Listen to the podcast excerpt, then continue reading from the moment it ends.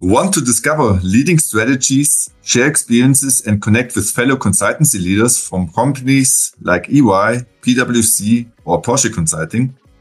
Then join us in Munich for the Leaders in Consulting Conference on the 27th of June, a one-day event exclusively for consultancy leaders like you. Places are limited, so head to leadersinconsulting.com to claim your ticket now. That's leadersinconsulting as one word.com. See you there. Herzlich willkommen zu unserem Leaders in Consulting Shortcast mit Oliver Gothe, Chief Strategy Officer und Vorstand der SPV Solutions Products Visions AG. Wir behandeln drei Highlights aus unserer Folge. Wie die SPV AG Balanced Scorecards als praktisches Führungsinstrument einsetzt und damit ihre Firmenziele und Maßnahmen steuert, wie die SPV AG Kundenzufriedenheit als KPI nutzt und wie die SPV AG ihre Ziele intern setzt, um ihren Umsatz zu steigern. Los geht's! Wie die SPV AG Balanced Scorecards als praktisches Führungsinstrument einsetzt. Eins haben wir gemacht. Wir haben unsere Beratermannschaft äh, nicht mehr nach Modulen, sondern nach End-to-End-Prozessen aufgestellt. Ja?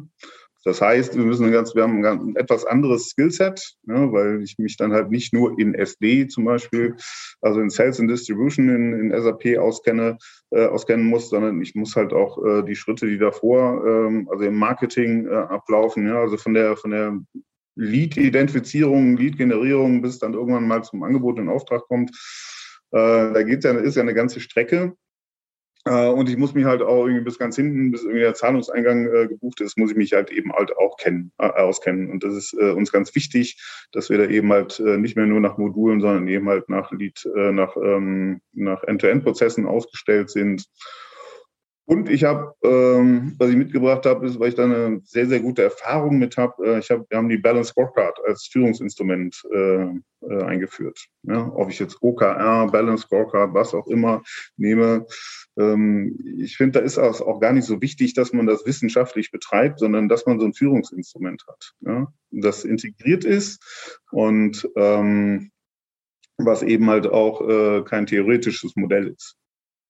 Und ähm, kann, kannst du grob, natürlich ähm, auf einer vereinfachten Art und Weise erläutern, wie, wie, also was die Balance Scorecard ähm, denn, denn für euch in der Praxis bedeutet? Das heißt, was habt ihr da gemacht, um die dann einzuführen? Naja, wir nutzen halt die Balance Scorecard äh, zur, zur übergreifenden und ganzheitlichen Unternehmenssteuerung. Wir planen und steuern damit die unterschiedlichsten Ziele und Maßnahmen. Also Balance Scorecard sind ja, sind ja vier Perspektiven. Ich habe irgendwie eine Finanzperspektive, ich habe eine Marktperspektive, ich habe äh, Prozesse und ich habe irgendwie Kompetenzen, ja, die voneinander abhängig sind. Äh, in der Mitte steht natürlich äh, Vision und Strategie. Davon, das ist ja der Taktgeber von allem.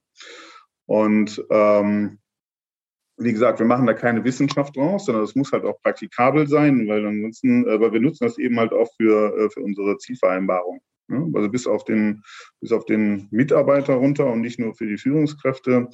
Und wir planen und steuern eben halt auf Unternehmensebene und brechen das dann halt auch äh, runter in Form von Zielvereinbarungen, die wir dann äh, tatsächlich auch vereinbaren. Wir aufoktroyieren das nicht, sondern vereinbaren das. Aber so ist das Ganze eben auch äh, transparent und äh, motiviert die Mitarbeiter eben durch diese Nachvollziehbarkeit. Ne? Wir veröffentlichen äh, diese Ziele im Unternehmen. Also für jeden Mitarbeiter oder? Für jeden Mitarbeiter ist einseh einsehbar, was die, was die Kollegen denn an Zielen haben. Ne? Welche finanziellen Impact das hat, das äh, veröffentlichen, veröffentlichen wir natürlich nicht. Ne? Ähm, genau, aber ansonsten äh, bringt das äh, eine ganze Menge an Synergien, weil der Mitarbeiter muss ja wissen, was im, was im Unternehmen gerade äh, nachgedacht wird, ja, welche Themen überarbeitet werden, was die Kollegen dann so machen und daraus halt auch eigene äh, Gedanken und äh, Ideen zu stricken. Wie die SPV AG Kundenzufriedenheit als KPI nutzt. Ja, also wir haben natürlich in den, in den Projekten aber Auslastung, ja, ähm, EBIT, tralala und so weiter. Die Klassiker, ja. Äh, und wir haben eben halt, und was wir halt auch in den Zielvereinbarungen für unsere Mitarbeiter äh, verankert haben, ist das Thema äh, Kundenzufriedenheit. Ähm, wir machen, ähm, ja, eine meiner Mitarbeiterinnen, die ähm, ruft halt bei Kunden an und äh, nach einem strukturierten Fragebogen ähm, fragt die eben halt äh, die Kundenzufriedenheit ab, ja, im, äh, über, über, über, über einen Mitarbeiter im Projekt. Äh, natürlich ist es, also es ist ein ganzes, äh, kann man nicht einfach anrufen und sagen, wie ist es denn mit Herrn Müller-Meyer-Schulze? Also der Projektleiter sorgt ja dafür, dass dann die entsprechenden äh, Verantwortlichen beim Kunden ähm, das auch, auch mitmachen und werden da vorbereitet.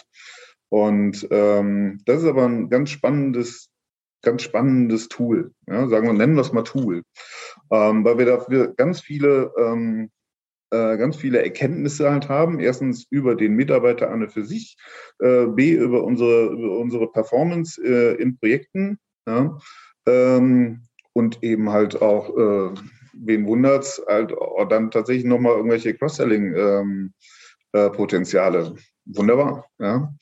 Ähm, manchmal gibt's halt, also ich sag mal, in in wenigen Fällen gibt es halt auch äh, Feedback-Gespräche, die halt nicht positiv sind. Aber das kennen wir alle.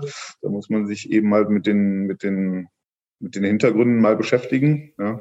Aber das hilft ja auch, wenn man weiß, warum es nicht gut läuft, ne? So, Oder genau. dass es überhaupt nicht gut läuft. Vielleicht weiß man es vorher gar nicht aktiv. Ja, richtig. Also wir haben halt auch ein, durchaus eine ganze Menge Projekten, äh, Projekte, äh, wo der Berater als Einzelkämpfer unterwegs ist. Ja. Auch um den, also den sieht man nicht so häufig. Da muss man auch schon das Gespräch suchen. Ja, das äh, ist halt auch so. Ja, so ist halt das Beratungsgeschäft.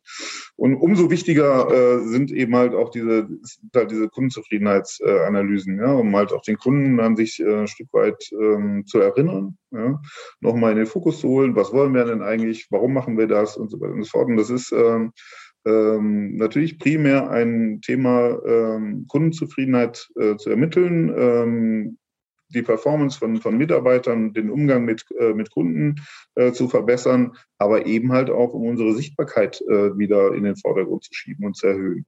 Ja? Ja, und ich glaube einfach, das ist ja, das zeigt ja auch, dass euch ähm, der Kunde wichtig ist. Also das nicht nach Abschluss ist, also nach, nach Unterschrift sozusagen, da wird es halt abgearbeitet und, und, und die Rechnung gestellt und fertig, sondern ihr wollt ja dann aktiv wissen, seid ihr ja. zufrieden, warum seid ihr nicht zufrieden, was können wir besser machen, um euch zu helfen. Ähm, das klingt so einfach, aber ähm, ich bin mir nicht sicher, ob das wirklich alle Beratungen so strukturiert machen. Ähm, nee, ich bin mir sicher, dass es nicht alle machen. also ich weiß es, äh, genau, es ist halt eine unserer an dem Punkt äh, Alleinstellungsmerkmale, weil wir das äh, ziemlich gut drauf haben. Und äh, wir haben irgendwie sehr, sehr viele Kunden, die wir schon seit langem haben. Ja, also äh, die Osram zum Beispiel, äh, die betreuen wir seit 1988. Jahrzehnte. Äh, Jahrzehnte, genau. Und ähm, ja, und äh, ich sag, man sagt so salopp, sowas kommt von sowas, ja, aber ähm, gerade das, das Kümmern um den Kunden ist halt sehr, sehr viel wert. Ne? Und das heißt, gerade in solchen Zeiten wie, wie Corona, äh, du kannst halt nicht essen gehen. Ja? Du triffst keinen auf dem Flur oder in der Kaffeeküche zufällig, äh, wo du, äh, wo du mal ein Gespräch führen kannst. Ja? Äh, wie auch immer. Und da finde ich, äh, dass das äh, diese ganze Digitalisierung, ne, die, die Möglichkeiten, die, die, die Digitalisierung durch die Pandemie äh, gebracht hat, äh, finde ich sehr positiv. Aber man muss eben halt auch noch ein paar andere Ideen haben, um äh, mit den Kunden, äh, mit dem Kunden ins Gespräch zu kommen.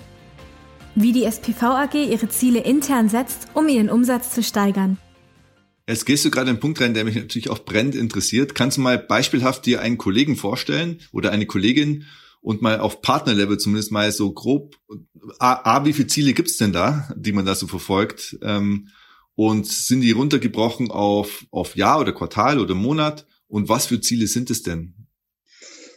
Ähm, also wir haben natürlich, äh, sag mal, auf Partnerebene, also auf Führungskräfteebene, haben wir, wie vorhin schon mal gesagt, irgendwie Finanz- und äh, äh Ziele aus der Finanz- und aus der Marktperspektive. Ähm, Was heißt denn das konkret? Also Umsatz ist klar, Finanz verstehe ich, ja? Umsatz, äh, EBIT, ja, Kostensenkungsmaßnahmen, was da nicht so alles gibt, alles, was irgendwie mit dem, mit dem finanziellen Ergebnis des Unternehmens äh, zu tun hat.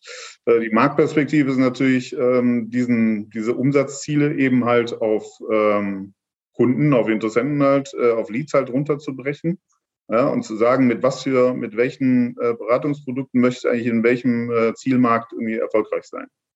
Ja, äh, muss ich dafür noch eine Methodik entwickeln oder brauche ich dafür noch ein äh, Produkt oder ähm, und so weiter und so fort. Ja. Und das sind eben halt die Stellgrößen, an, an denen wir da so arbeiten. Ja, wir machen es, wie gesagt, gar nicht so wissenschaftlich. Also ich kenne das halt auch aus anderen äh, Beratungsfirmen, äh, die da eigene Stäbe für haben, die sich nur damit beschäftigen. Okay, die sind auch ein bisschen größer als wir. Äh, aber ähm, mir ist das äh, viel zu kompliziert und da bringt, das bringt halt eine Komplexität rein, ja, äh, die ich gar nicht brauche hier in unserem Unternehmen. Bereit für mehr? Die ganze Episode findest du auf www.savu.io/leaders.